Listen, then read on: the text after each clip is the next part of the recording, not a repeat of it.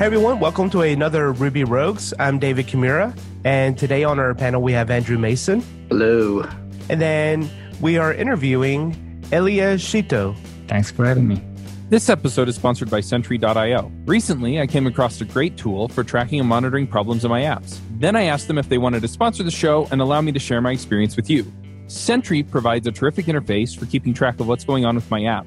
It also tracks releases so I can tell if what I deployed makes things better or worse. They give you full stack traces and as much information as possible about the situation when the error occurred to help you track down the errors. Plus, one thing I love, you can customize the context provided by Sentry. So, if you're looking for specific information about the request, you can provide it. It automatically scrubs passwords and secure information, and you can customize the scrubbing as well. Finally, it has a user feedback system built in that you can use to get information from your users. Oh, and I also love that they support open source to the point where they actually open sourced Sentry if you want to self host it. Use the code DevChat at Sentry.io to get two months free on Sentry's small plan. That's code DevChat at Sentry.io. Tell us a bit about yourself, who you are, and some of the things that you're working on. So I'm a Ruby developer for, I think, 12 plus years. Right now, started in 2006. And uh, I always loved uh, Ruby. And uh, around 2011, I had to write some big chunk of JavaScript for the time, of course. And I miss Ruby so much. I went looking for Ruby to JavaScript translators or compilers and that, at the time that was the CoffeeScript time. And i found this little project opal. I started contributing and now i'm the main maintainer.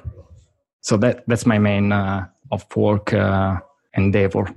Yeah. So for those who don't know what opal is can you give a high level overview of what it is its purpose and some different use cases yeah of course Opal is a source to source uh, compiler. It translates to plain JavaScript. It's basically a compiler like you, you have for ES6 or CoffeeScript or TypeScript. You can use it just to write your front end applications.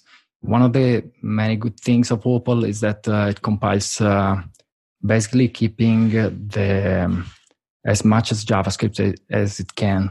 So, for example, uh, any method will go to a function and classes are mapped to prototypes.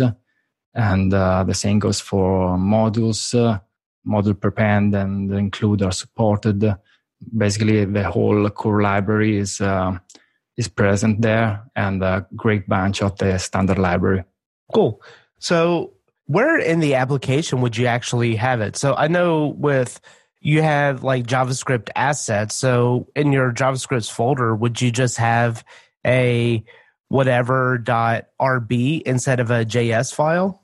Yeah, in the usual Rails uh, app, let's say mostly with the Sprockets version of uh, Rails assets, assets, you would have uh, an application.js.rb that will uh, require Opal. That's a runtime as the first thing, and then uh, you can require both JavaScripts and other .js, .rb files or .rb files that resides in your application assets uh, JavaScript folder. So it's basically like having another small uh, Ruby application, small or big, of course, in your uh, assets JavaScript uh, folder. That's the easiest uh, way. And of course, we also have support for JavaScript, and there's a whole project dedicated to supporting uh, React. That's called uh, Hyperloop. And uh, there's a bunch of uh, projects and front-end frameworks uh, and um, similar React uh, Virtual DOM implementations. but you can go any way you want. The, the great and lovely thing, at least for me, is that you can still do your beloved Ruby. Cool. So when does it actually get compiled down into JavaScript? Is it at runtime or does it do it when you do like a Rails assets precompile? Yeah, um, the completion happens uh, during the precompile. So the um, deployed uh, code is just JavaScript. It will be performant and efficient. It won't, won't need to have uh, some kind of interpreter in, in the browser. And actually, compilation sizes are not that big, uh, are really small, especially if you want to trim down some libraries from the core library, you can do that and uh, reduce even even more. I had some um, users reporting that they actually reduced their their application bundle size by switching to Opal because uh, using the core library and Ruby's uh, methods like enumerable stuff, uh, they were uh, able to cut out uh, a bunch of uh, JavaScript libraries that were used just for small things. Because that's the way NPM goes with super small libraries, but that has a price as well. So I've looked at Opal before, and I think I was trying to convert Ruby into JavaScript, but now I'm looking at it again, and that doesn't seem to be the case. So, what is like the main reason you would use Opal? Is it just to avoid having to write JavaScript, having to avoid to bring in certain JavaScript dependencies, etc.? So, well, the main reason will be the same reason I will use uh, Ruby on the server and that uh, Ruby is such an expressive and concise and beautiful language. Of course, I should mention also that uh, I would also be able to reuse all my object oriented design skills and practices and testing and all that stuff. But basically, it's so, so better to write Ruby than JavaScript. And don't get me wrong, I love JavaScript. I wrote a, so much JavaScript uh, working on Opal and on client projects. I've recently wrote some TypeScript, and uh, every time, with all the value all those projects have, uh, including JavaScript, Ruby is so much better, at least for me. So it's basically a way to kind of use the niceties of Ruby and avoid having to jump into JavaScript. I guess what would you say to the people who are like, why why can't you just use JavaScript? Like, what what's the pitch? If I, as a junior developer, I I'll come around and say this: I am not good at JavaScript at all. It's very very hard for me to wrap my head around it. I guess. Whereas Ruby is, like you said, it's a beautiful, easy to understand language. I'm just in my head. I'm thinking if I were to go to my managers and say I want to use Opal in this project, I feel like the first thing they would say is, "Why can't you just learn JavaScript?" and I'm curious, I guess, as to if you've experienced um, people in the community kind of bringing this up, like, it, could you just learn JavaScript? Why do we need this entire library around it? Yeah, you should learn JavaScript anyway. That's, that's the first advice I will will give. Uh, as you should learn uh, at least some JavaScript if you're in the in the web game. At le- uh, let me say, you should know about that even when using Opal, uh, you must remember you're not using Rails. That's uh, Ruby and not Rails. It's basically using Ruby in a different domain. And you should know the, the handles of that domain. So you should know about the DOM. You should know about uh, uh the CSS home, all the things that go go around in the browser and all that stuff. Uh, it's not removed from you. You still have to to know it uh, uh, that goes for events, uh, all that stuff. But all that being said, your productivity will probably be much better with a language like, like Ruby. So, for example, in a recent project, we were able to mimic some kind of uh, Redux with just using message dispatching. So we, uh, the project was not probably Facebook's chat or something like that. It's what it was not very small, but not too big. Basically, we had um, just a module that had a bunch of methods methods on it and would uh, uh, mutate the, um, the application state, and uh, we cleaned cleaned up all the things we were facing, all the problems we were facing with that kind of uh, solution. So we, we were able to reuse the basic concept of Redux much more, much better and cleaner and shorter and more understandable way. Let me add, sometimes I'm, I'm a bit of a, have some difficulties uh, selling Opal just for, for this because it's basically selling Ruby.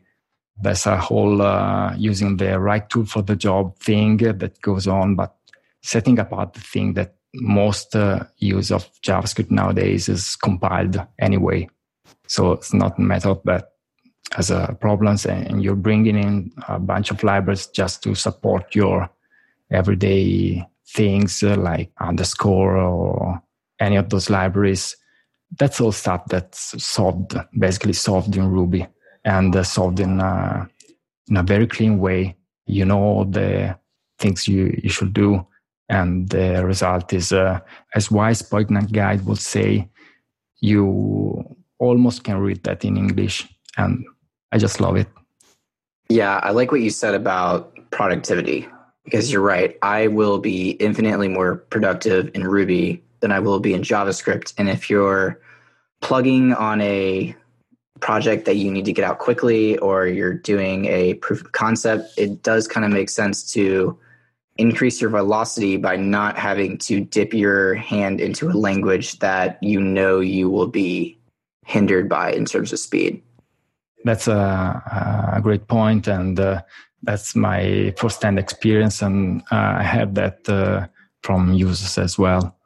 Yeah, I really need to give Opal a second look because I, like Andrew, and probably like many people, try to avoid writing JavaScript with the exception of something like Stimulus. I found Stimulus to be very easy, even though it is still JavaScript, just their approach to it. I found it to be really easy to work with, but there's still a lot of the unknowns when working with Stimulus or other JavaScript libraries.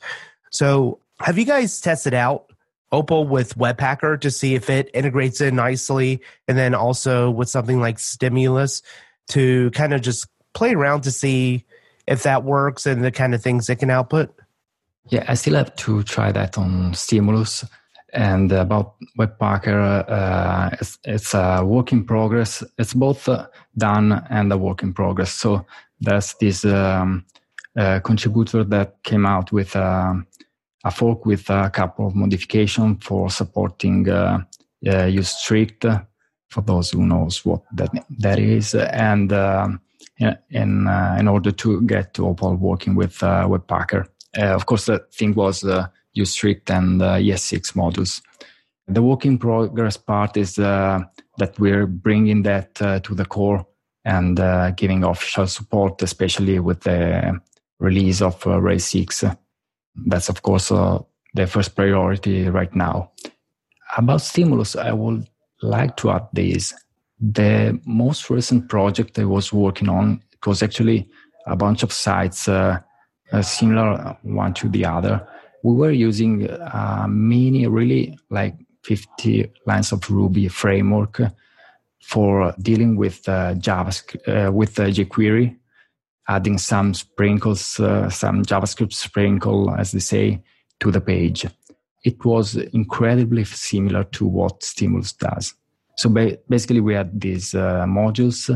Each uh, module would uh, de- declare a CSS scope they would work on and uh, catch all the events within that scope. Some uh, methods to change its internal state, and then uh, usually we added a render method that would use jQuery to mutate the DOM according to the state. And that was really, really easy and allowed us to clean up uh, all the old uh, jQuery code we had. Yeah, that's cool. Most of the applications I work on the side right now are Rails 5.2 or above. So I would definitely be interested in tracking Opal to see when the Webpacker support comes out. Yeah, I was wondering. So you mentioned um, was it Hyperloop earlier? I think they've changed to HyperStack now. If I could be totally wrong. Oh yeah, sorry. oh no, you're fine. Um, I was just curious if you could explain what that is real quick, if you don't mind. Someone on Twitter, I guess, reached out to me mentioning this project and suggesting I use it, and it's like I literally have it on my list of things I want to play with because it looks really cool. Yeah, but basically, some years ago, uh, a project called uh, B started. It was basically uh, or less a wrapper around uh, React to use it uh, with uh, Opal and to have classes for components and all that jazz. With the years, that project expanded and reached the level, let me say, of, of a framework. Has integrations with uh, Active Record. I tried it a couple of times with experiments, but I don't think I reached all the features it has uh, and the, and its capabilities. And covers, uh, I think, uh, from specs uh, to models uh, to synchronization and and connections like front end sockets and that stuff. Cool. You all recently released a pretty big version of Opal, am I correct? Yeah, we finally went with uh, 1.0. It was something uh, I was expecting and working on for years. Actually, that's something I would have done uh, like in 2012, probably, because uh, that's the year I started uh, using it in production. So, as a Semver fan at the time, it was just Semver was was just uh, released and published, I thought, oh, this is already 1.0. We're using it, it in production, and there's people relying on it. But at the time, it wasn't uh, the case, and so we waited until uh, a sufficient uh, level of the language features and core library were implemented. What I mean by that is that we are now passing, I think, uh, more than 11,000 examples uh, from the Ruby spec.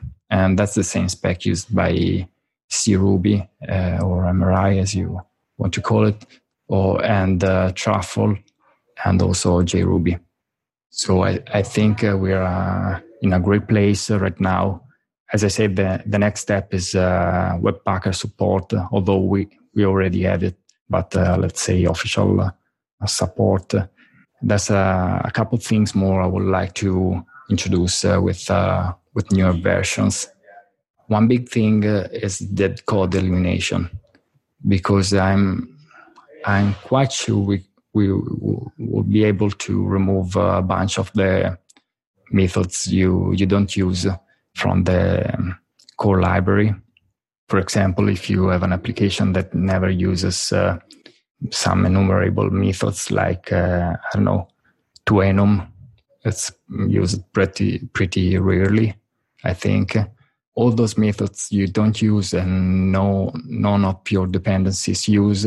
I think we should just keep uh, their definition, and with that, I'm quite sure we, we will be able to reduce uh, even more the size of the bundle.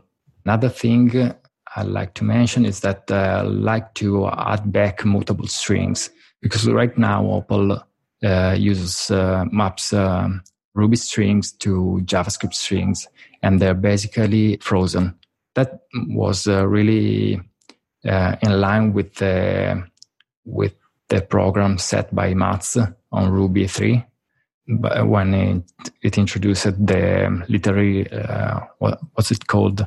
Literally frozen string. Frozen strings literal? Yeah I have the shortcut in the editor. I don't remember it. I never remember it.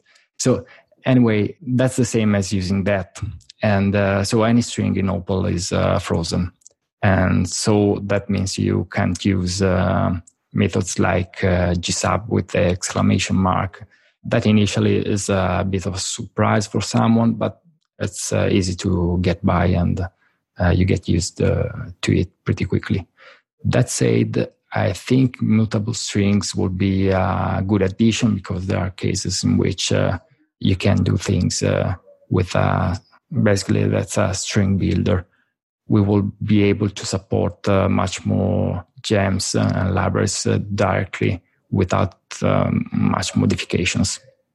So one thing that I think was really cool, and it was a question I was going to ask you, but I found the answer just on opalrb.com is I wanted to see what kind of JavaScript it would produce.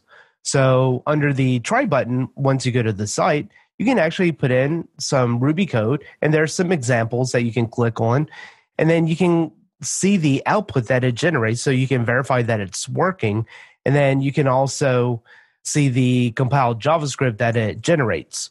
So, is there a way that you can hook this into your CI CD so it can be one of the tests to compile so that you're not shipping to production something that's going to fail on the assets pre-compile or is it something that you can run locally to verify that it's going to generate the proper JavaScript?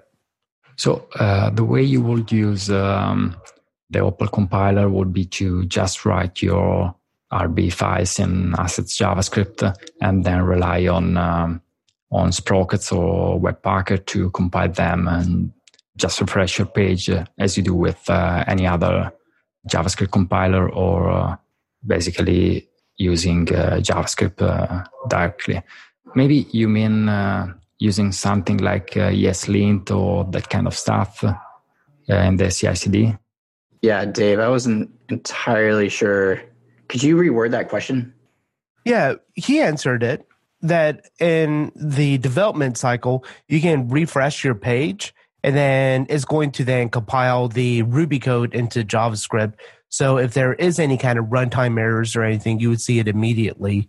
And I assume that something similar like that exists in the CI CD pipeline where you can have it run the Rails assets pre-compile and you're supposed to get an exit code zero or something just to make sure that if you go to ship it to production, you're not actually shipping broken code. Yeah, of course. Uh, the assets precompile uh, already does that. And uh, in addition to that, uh, any capybara with JavaScript enabled test you, you can have or spec will uh, fully check your code. Because uh, if you run the page with JavaScript enabled and test things out, you, you will get the errors as, as you will do with any JavaScript compiler, basically.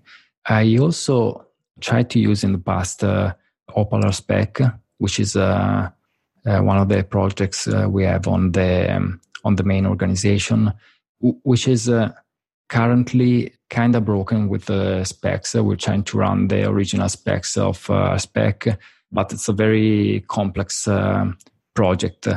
Anyway, what I wanted to say is that it's a bit more difficult if you run um, jQuery JavaScript or that kind of JavaScript to test things out. So uh, I eventually ended up uh, using just Capybara. Of course, uh, uh if you instead you're using uh, any kind of components uh, and more isolated things, that will be great. That you could add any kind of JavaScript testing library you want and test things out. It's actually pretty easy to call JavaScript code. I mean, sorry, Opal uh, Ruby code from JavaScript because the mapping is uh, very easy to understand and to. Uh, in fact, uh, I I use um, Opal from the console all the time uh, when debugging things, and uh, it's super easy. You just have to learn a couple things, and then you're good to go. So, what's on the roadmap ahead of y'all? I know you touched on this a little bit, but is there anything else you want to add? Of course, uh, we're always uh, uh, looking into ways to increase our coverage of the core and standard library. So, uh, if anyone, let me do a, a, little plug here. If anyone wants uh, some katas, Ruby, and JavaScript and want to improve uh, their skill in those languages, Opal, I think it's the perfect project. So uh, w- what it tempers will be that uh, you download the project, uh, run being set up and install the dependencies. And then you can uh, basically pick any of the filtered out specs. For example, there may be a, a small case with any of the core library methods, and you go there and you implement the, them in Ruby or JavaScript, depending on the performance level and importance on the, of that method. So there's a bunch of things. And uh, I learned so much Ruby doing this that I would never have known otherwise. I think the same goes for the JRuby people and uh, any implementer. You learn all the little uh, features, mostly unknown methods and uh, options that you had there, and you way less surprised. That goes also for language features like constant lookup, retry keyword and ensure all the things Ruby, you'll improve your your knowledge about the language doing this. That said, other than that, I think uh, the first thing is uh, strict mode and Webpack. And then uh, uh I might reevaluate that, uh, also listen to feedback But I think dead code elimination, that's something that came up in the past, and mutable string would be two good, um, two good aims. And of course, we also have, um, as I said, Ruby is uh, still releasing, luckily. The new features will be ported back as they come, came, come out. And uh, I think that uh, will provide material for new releases as long as Ruby lives. So those are basically the main uh, aims. Uh, that goes uh, just for the core compiler. And uh, as I mentioned, we, we also have uh, gems for Opal jQuery, Opal RSpec, and uh, a bunch of the Opal HAML, which I, and, and Opal ERB, which I enjoyed using so much in the past because I was able to share templates with the backend and uh, little pieces of code for small calculations were, was really useful. So, what's been the general feedback and acceptance of Opal? Being uh, an open source project with uh, no subscription, so we can look at the download count, but other than that, it's a question I think uh, any open source maintainer would like to have an answer. Uh, yeah, jokes apart. Yeah, I think the, there has been um, a niche of users interested in that. There is some pushback on what we, t- we touched on before, like, is this the right tool for the job? Is this uh, the thing you want to do in the browser? Is it right? Some scaremongering, let me say, of that kind. Of course, I don't want to belittle any project that doesn't use uh, Opal uh, with a Rails backend. Far from that, of course. Right now, I'm working on a project that uses uh, TypeScript. That's fine. it depends on the people you have on the project, the number of developers. There are many things that goes into the project. But of course, I, I, think it's a project that would, if it was tried by more Ruby developers, we would end up with great innovations and great new libraries. Some of those we, we already have, of course, as a bunch, of, as I said, a bunch of frameworks for, for Opal. But the power of Ruby that gave us uh, Capybara, RSpec, uh, and projects like GitHub, the expressiveness uh, of it, I think will can, do the great good on the front end side of things. I don't worry too much on the number of users in the same sense that uh, any early adopter of uh, Ruby will not worry about the number of users compared to Java and to, I don't know, PHP that were great at the time and still are, of course. Since I do Ruby, I will try to think with uh, my mind, and evaluate uh, any project uh, on its own. I think also it's a perfect fit for smaller teams or smaller old Ruby full stack developers teams. If you have a front end department, it will probably be more difficult to introduce. But if you're a Ruby developer, that's a, a really great way to go. Hey, folks, I want to tell you about a great system that I just found that has made my life a ton easier. That's Cloud 66. A lot of folks think that deploying is a pain. I kind of grew up as an ops guy, and so I never really felt that way until I tried Cloud 66 and realized that the way that I was doing it with Capistrano, pushing stuff up to DigitalOcean, it really was kind of a pain. And when things didn't work, I had to go in and I had to bang my head against the wall to figure it out. Plus, all the setup stuff was just a big headache. And what I found with Cloud 66 is that it's a really nice way just to get everything set up. I just told it I had a Rails app, and off it went. It set it all up, it does the deployment, and now that I have other developers working with me on Podwrench, which is what I'm using it for here, all I have to do is give them access and then they can go push the button for me and it gets deployed. It's really nice. It's straightforward. It has all of my environment variables in it, so I didn't have to do any setup that way either. I just had to go in, put in my AWS credentials and a few other things that I was using for third party apps, and it set it up and ran it. So if you're looking for a great solution for deployments, use the promo code Ruby Rogues. That's all one word, capital R, capital R, Ruby Rogues for $66 off Cloud 66. This only works for new users, but man, it is awesome. So go check them out, cloud66.com. Yeah, looking on the dependency graph, it looks like there are 1,200, a bit over 1,200 repositories that have included Opal. So I know a lot of these are kind of like example applications and stuff, but there are some legitimate ones that are using Opal. So it's kind of cool, cool to see there. And, you know, honestly, I think that Opal, much like anything else, is going to be a matter of preference. Some people will absolutely avoid writing JavaScript at all costs, and some people will find alternatives. I mean, look at Rails just a few years ago. It introduced and was heavily reliant on CoffeeScript, which is just a different, you know, I call it more of a Haml style way of writing JavaScript. And you know, a lot of people loved it, a lot of people hated it. You know, a lot of people, you know, kept that pattern in their projects. So I think ultimately it's going to come down to what are people most comfortable with?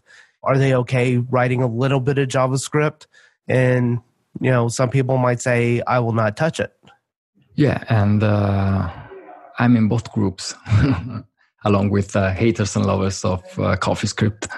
I think you're completely right. Uh, that's something uh, that goes as a preference for anyone, and uh, uh, the more the better. The more choice, uh, the the better. And uh, I think it's a valuable project even for those uh, who are not able or don't like to use it in a production project. As I said, a great way to learn better the two languages and uh, something you can experiment and do funny things with, like or implementing Sinatra on Node and that kind of stuff, which I, I've done a couple of times just for fun. Yeah. Uh, also, I'd like to mention for those old uh, Rails developers that we had RJS in Rails. And uh, RJS, I think, was uh, a wannabe Opal.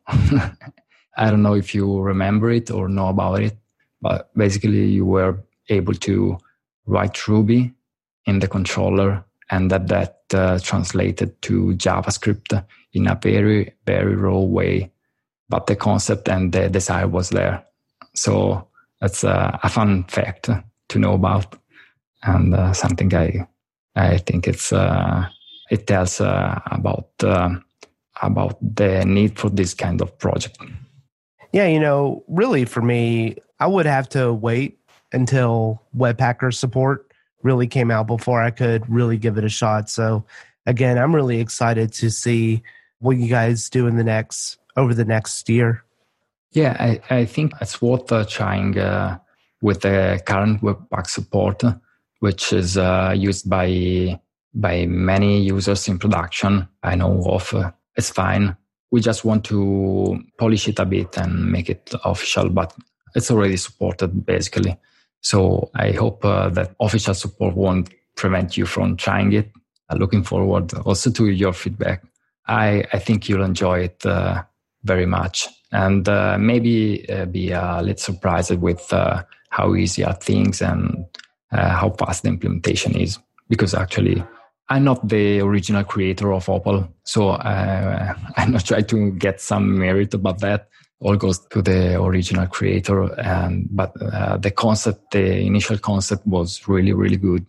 To kind of jump back to the tech side of it what kind of speeds are there with compiling ruby into javascript? Is there a lot of overhead whether it's a cpu or memory or just time or is it pretty quick? Yeah it's pretty quick uh, and basically uses the same uh, parser as uh, the famously known Rubocop.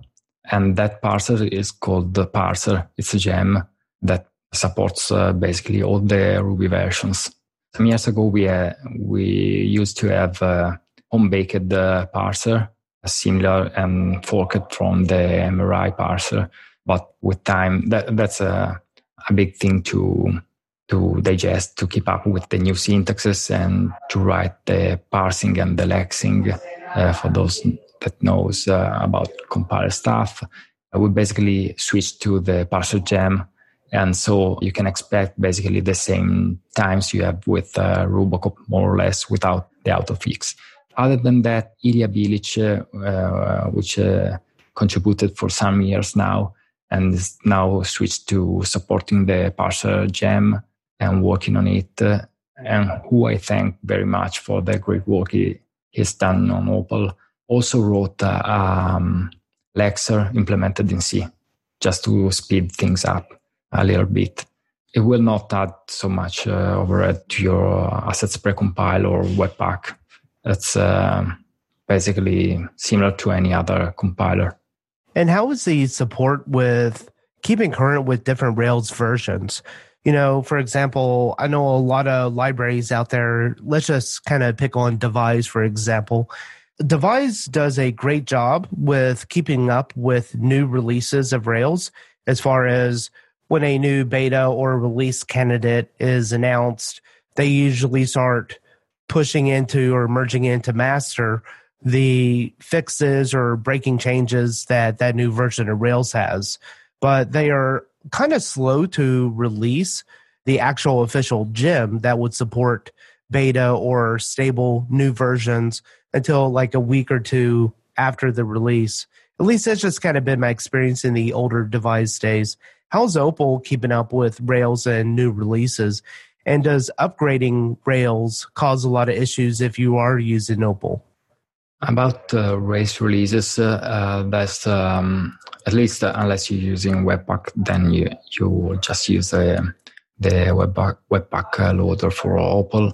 But speaking of um, what we have as uh, Opal Rails, I still have to release the official Rails 6 version, but I think I will be able to do that in not too long times because the the setup is really we have a very small Rails. Um, I don't know if you know about the one file Rails version, in which you have uh, the whole uh, Rails app within one file. So we have Rails apps uh, for uh, each version, and it's uh, quite easy to to add the support for Rails 6. I, I still have to ensure it works uh, apart from the Webpack thing. It still have support for for their application and um, and sprockets. I still have to complete that, but I think it will come out in, in a few weeks, maybe. So I have five kids, and uh, I struggle with time as anyone does. Uh, so I hope uh, I'll be able, but don't take the, those uh, times uh, as too sure. Let's say, don't hold your breath. Dude, I was gasping because I know what it's like raising three little kids. I could imagine five. I'm already outnumbered as it is. yeah, outnumbered great description. Hi, I'm a little late to the party. Um, this is Nathan. It looks like you linked um, some awesome Opal stuff in the in the show note or the the chat doc. But I'm wondering if you've touched on frameworks like Clearwater yet which is an Opal based, essentially uh, React replacement that boasts faster render times and faster performance than React itself. Yeah, no, we didn't mention any, apart from uh, Hyperstack, any other frameworks by name. But uh, yeah, Clearwater is uh, one of them. And it's uh, also very focused on performance. So I think I saw some some benchmark from James uh, mentioning uh, faster render times than React. I think it was uh, a couple years ago. I'm not sure, but that's a great testament to the great work he, he has done and uh, also to the potential that uh, this technology has, uh, along with the clean way that the framework presents itself. Another framework I used, I actually used in production with the, let me say, with the Clearwater. Just did some experiments just to try it out. But I use uh, Inesita, which is another one in production. And uh, that's basically another virtual DOM implementation. It's a super tiny and minimal framework. And that's why I picked that up. And uh, it was really easy we used that to build a bunch of uh, Solidus backend admin uh, that were customized for clients. Basically, uh, we were able to have different UIs uh, based on the client uh, just by using that with a few components. we solved basically solved the problem. I think uh, there's uh, of course uh, Hyperstack, and there's another one from uh, a girl from Japan. That's called uh, I'm not sure the pronunciation. That's called uh, Hyalite. Hyalite. I think it's also virtual DOM based. Well, there must be a bunch of others, along with um, with my attempt to ex- extract the one I was mentioning before uh, that uh, was similar to Stimulus. Uh, I published it, but it still needs some polishing. It's called Reactive, something like that. Uh, maybe I'll post you uh, the link so we can add that to the show notes. We have uh, on the site the an, an awesome Opal list which has a bunch of frameworks and wrappers and implementations. So if anyone wants to find out what their favorite is, that's the right place. Yeah, I'm not sure about uh, Dave or Andrew, but in terms of how much you've played with Opal, but Opal is. It, it, I mean, I know we have UJS and some tools that help us kind of avoid writing some JavaScript, at least in uh, especially with Rails. But Opal, like writing Ruby and watching it run in a browser, is like pure magic. It is when you the first time you do it, you just cannot believe it. It worked. It's so fantastic. It's it's a wonderful feeling. I'm wondering if the Opal community has made any inroads with DHH because I know he expressed some objections to making it part of the Rails stack proper. Is there like a PR campaign? Are you guys working to, to be integrated with frameworks like Rails? What's the story on that front? I'll start with the current status uh, is that we we are uh, completely integrated. Uh, I think we talked at length uh, about Webpack support and uh, Sprocket support is there uh, since I think 2013. I should know because I wrote, I wrote it. But other than that, there's a little funny story with a Twitter exchange about this, in which um, basically someone I, I, don't think I was but basically, someone suggests to DHH, uh, why don't you use uh, Opal? Why don't you endorse it and include in Rails? Uh, that makes sense and seems uh, uh, yada yada. so they tried to push it with DHH, and the response was basically, "Oh yeah, but that's Ruby. It's not Ruby with active support." In response to that, we wrote Opal active support I don't think that was the real reason because otherwise uh, we would have uh, Opal as the official uh, Rails gem for front end code. But was uh, indeed funny, and I ended up using uh, Opal Active Support in production because uh, I think we all agree that dot present is and dot blank is very useful from time to time. I, mean, I think the real answer is that Basecamp doesn't use it, so it hasn't been extracted and moved into the Rails core. It's kind of a joke, but no. Well, I mean, there, there's a lot of truth to that. One of the wonderful things that that Opal provides the Ruby community, though, is uh, you know it's another implementation that's sitting on top of Ruby spec, and you know the MRI implementation of Ruby doesn't necessarily is not driven by uh, Ruby spec, but it's it's at least um, maybe I don't know. At least Ruby spec is teased out of that, right? And and all of the Ruby implementations are then kind of beholden to that as the canonical representation of the feature set of the language. And so Opal's existence alone improves the community. Yeah, we we contributed um, a bunch of things to Ruby spec and. Uh, one of the main thing uh, when you integrate with some libraries uh, mutable strings uh, that's um, i think the main difference uh, that hits you when you try to run something on uh, on opal if it's pre-existing code. But yeah i, I can testify that it's been of mutual benefit relying on ruby spec. Also i think they're running it regularly and I'm not 100% sure, but I think that's also included as a submodule within the Ruby uh, repository.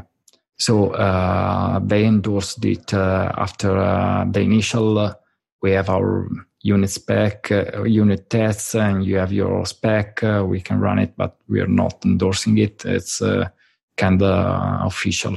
I see the the builds running in Travis from time to time, so come to be one of the tools used by Ruby core to develop the language. I agree. The the more implementations, the better. Well, we add diversity. One more thing about that is that that particular to Opal is that we are not in direct.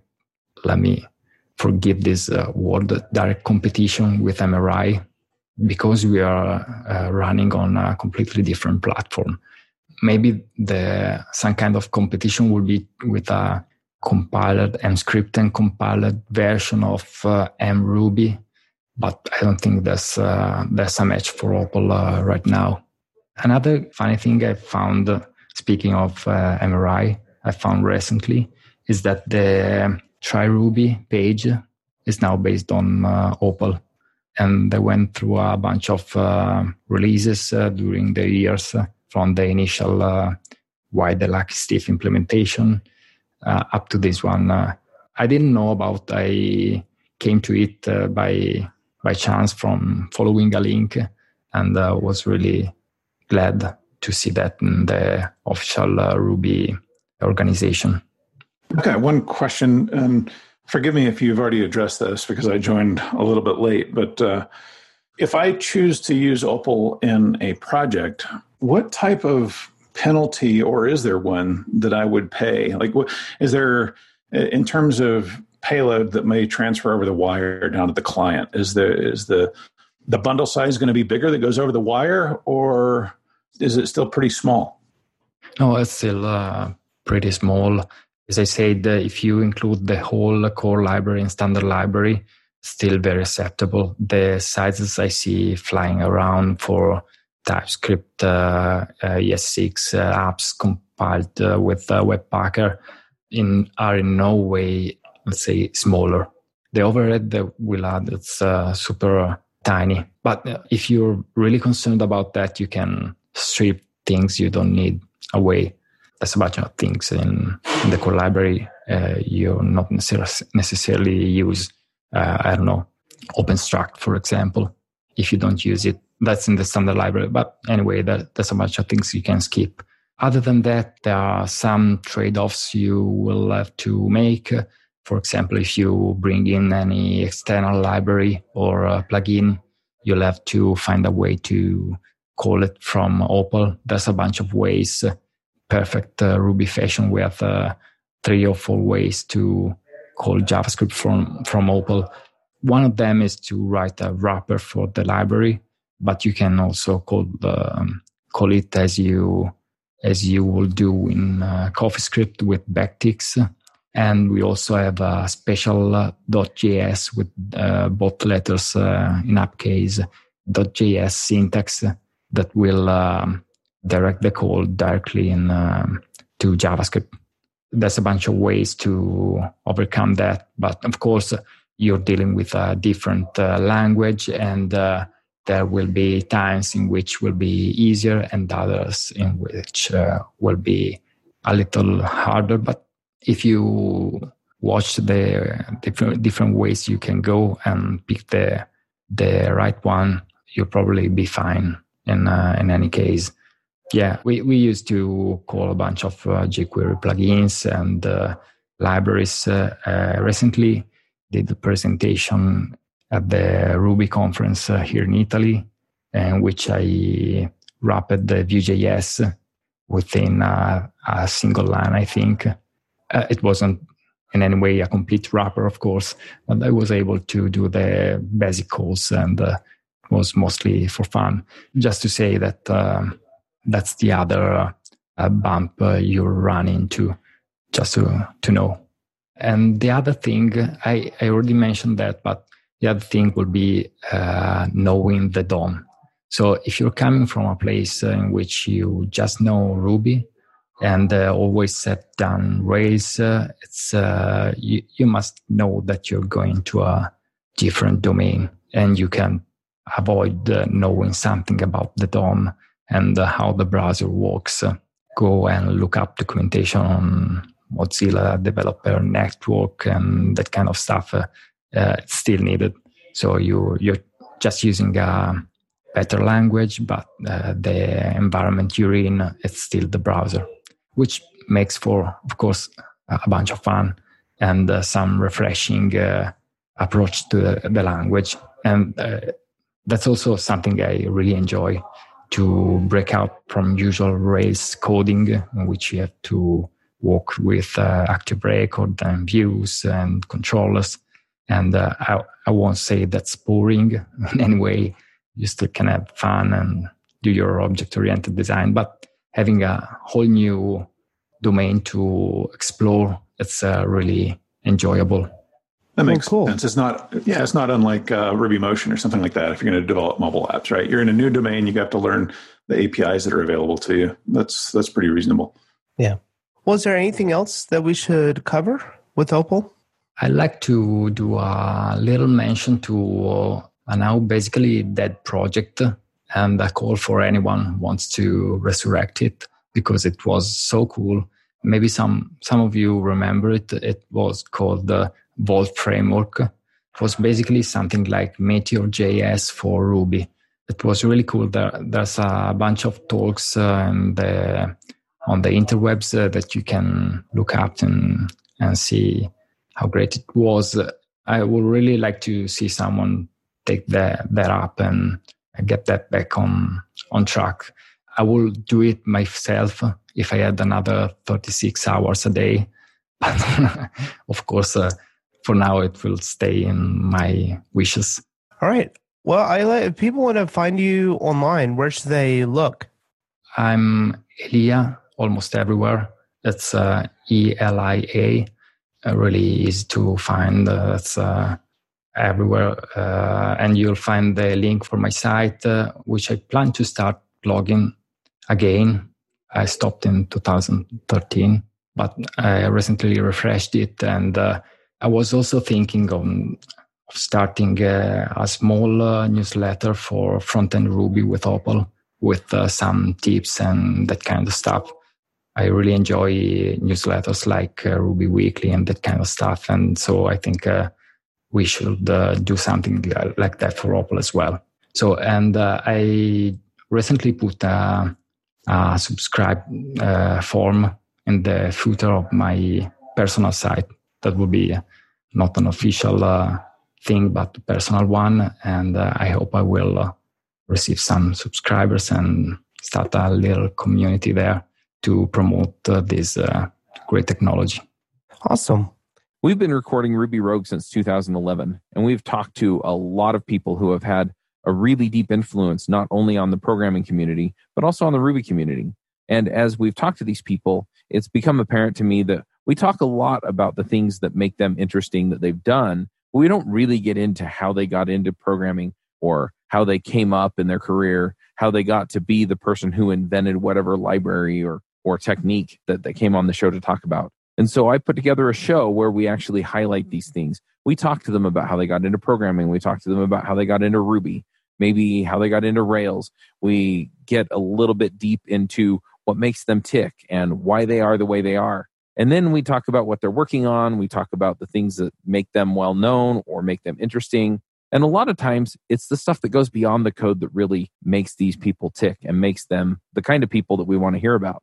And so I put together a show called My Ruby Story. You can find it at myrubystory.com. And it's where I interview these people and just get the stories of these people and how they came into programming. So if you want to hear inspirational stories or get ideas on how you can actually advance your career, then go check it out at myrubystory.com.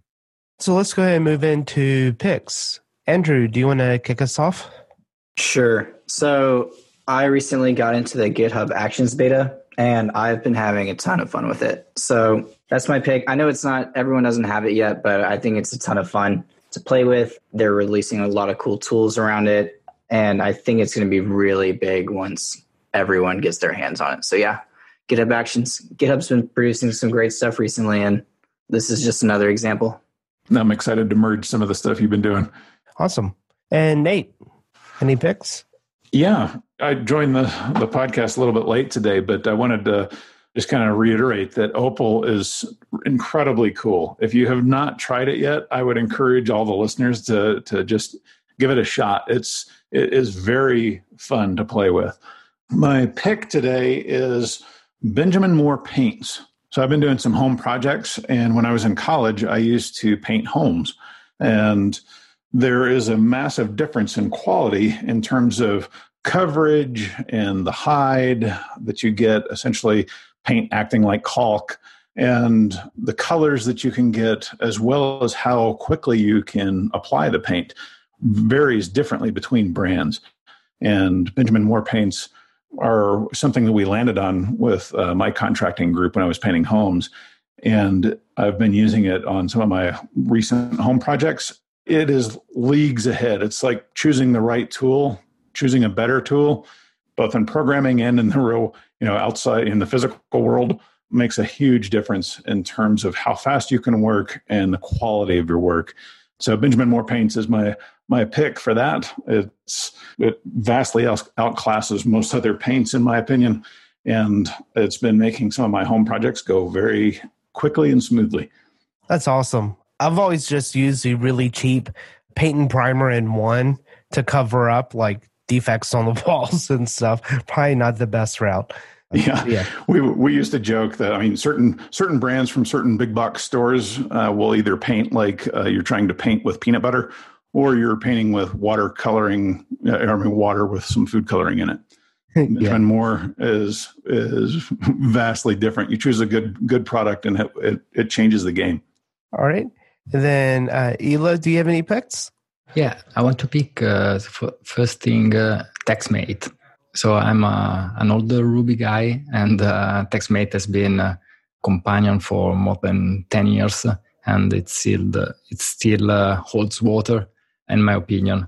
I think in the Ruby community we are almost uh, like two using it, but still uh, has a, a great way to to be very macOS and also espousing the Unix uh, philosophy of having all the snippets and commands uh, done with environment variables and in any language you want. In fact, most of the core commands are implemented in Ruby. So I enjoyed uh, during the years uh, adding my bunch of commands uh, to the bundle. And uh, the other pick is a book I enjoyed recently it's called Explaining Postmodernism by Stephen Hicks. That's, I guess, uh, I enjoyed it, but it's probably something for anyone interested in philosophy or that kind of stuff. Probably not for for anyone, but if you're into that kind of uh, topic, that's a great book and goes back to two, three hundred years of philo- philosophy and reconnects to current days, uh, made clear a bunch of things about the current world that we live in that are actually stem from that that kind of philosophy. Awesome. And I'll jump in with a couple of picks. My first, it's really just a concept pick, which I've really, really enjoyed. So I host a, a few different websites on AWS. And I recently discovered the AWS organizations, which allows me to have multiple completely separate AWS accounts, which I usually split each project into its own AWS account just for separation reasons.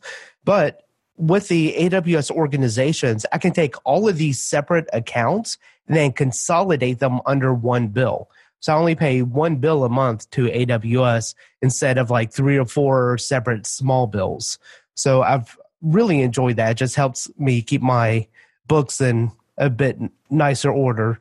And that kind of plays on my second pick, which is Pingverse, which is a new uptime monitoring software that I've created, and it's now out and it's ready for use. So that's pingverse.com. Yeah, I think we're moving to that on CodeFund. Smart people. Like for the first 10 people that sign up and want their company logo on there, I plan on putting it down in the sites using Pingverse.